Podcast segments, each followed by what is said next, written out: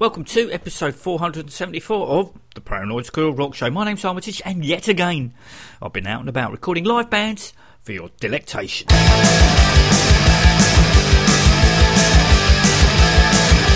Cold sweat runs down my cheeks Why my heart's getting hard to beat The throat's so dry and I got some shakes I get morning, get headache I get morning again Again, morning again. I got a panic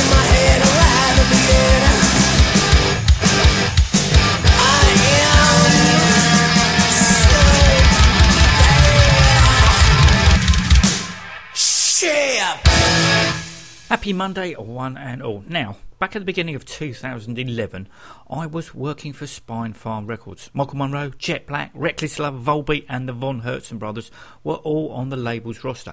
So, as you could imagine, I was happy as a pig in the smelly stuff.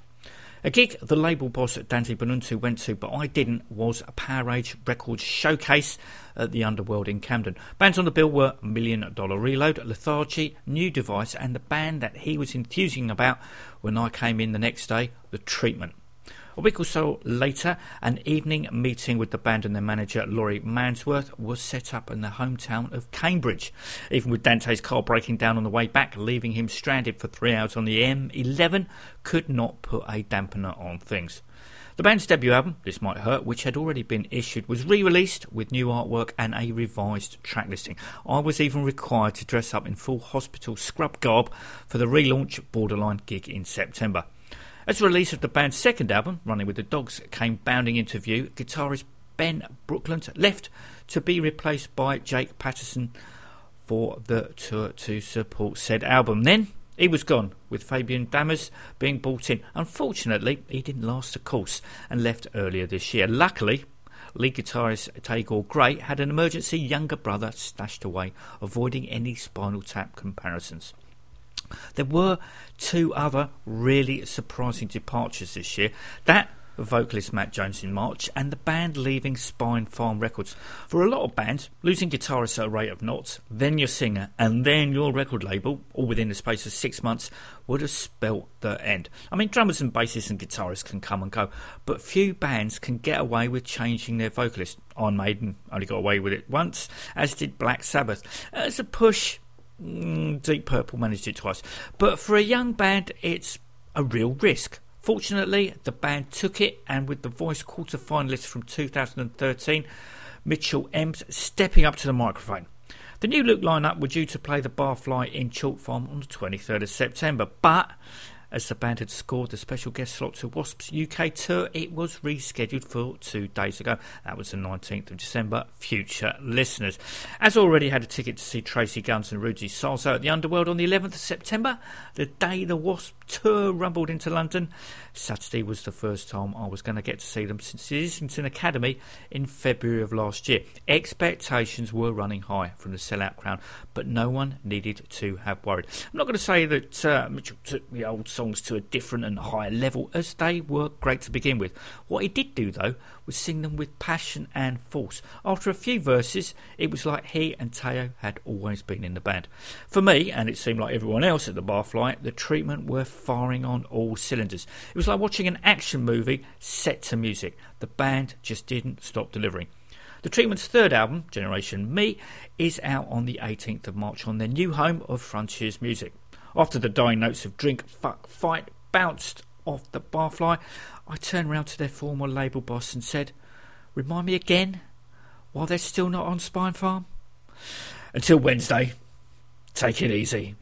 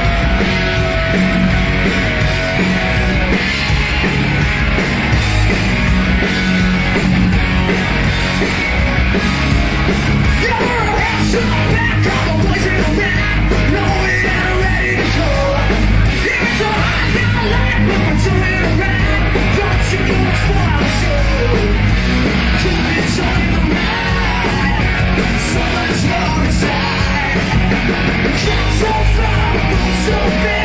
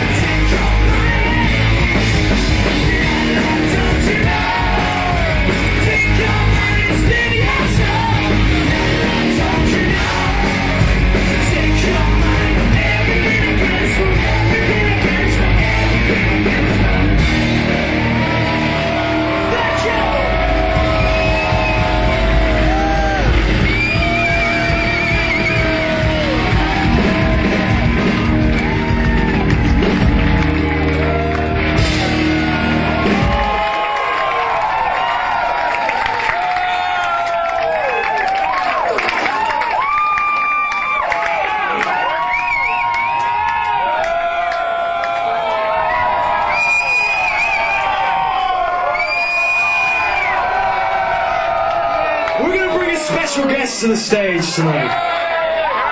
Are you ready to learn who this guy is? Well, let's get him the fuck up. We would like you to meet Santa Claus. Motherfucking Santa is here tonight.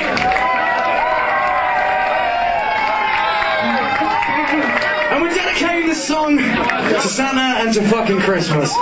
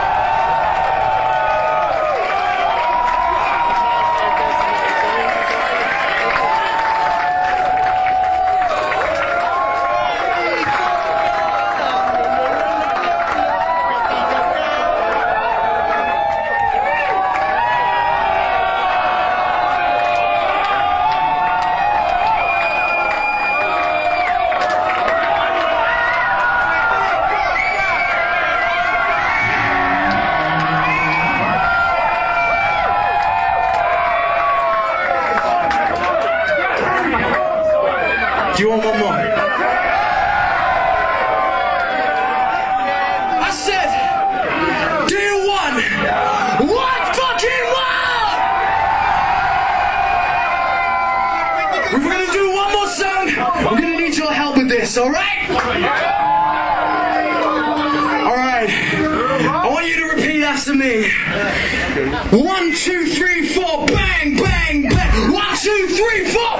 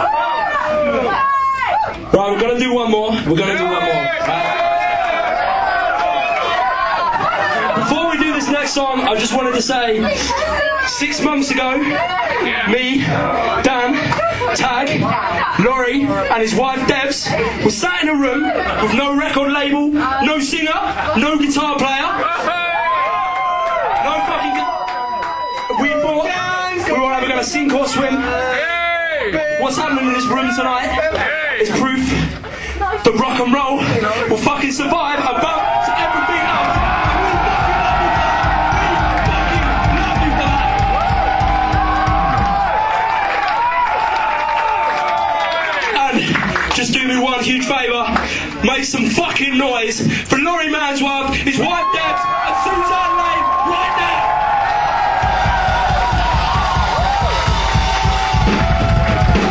Fucking rock and roll heroes, the unsung heroes of British rock and roll.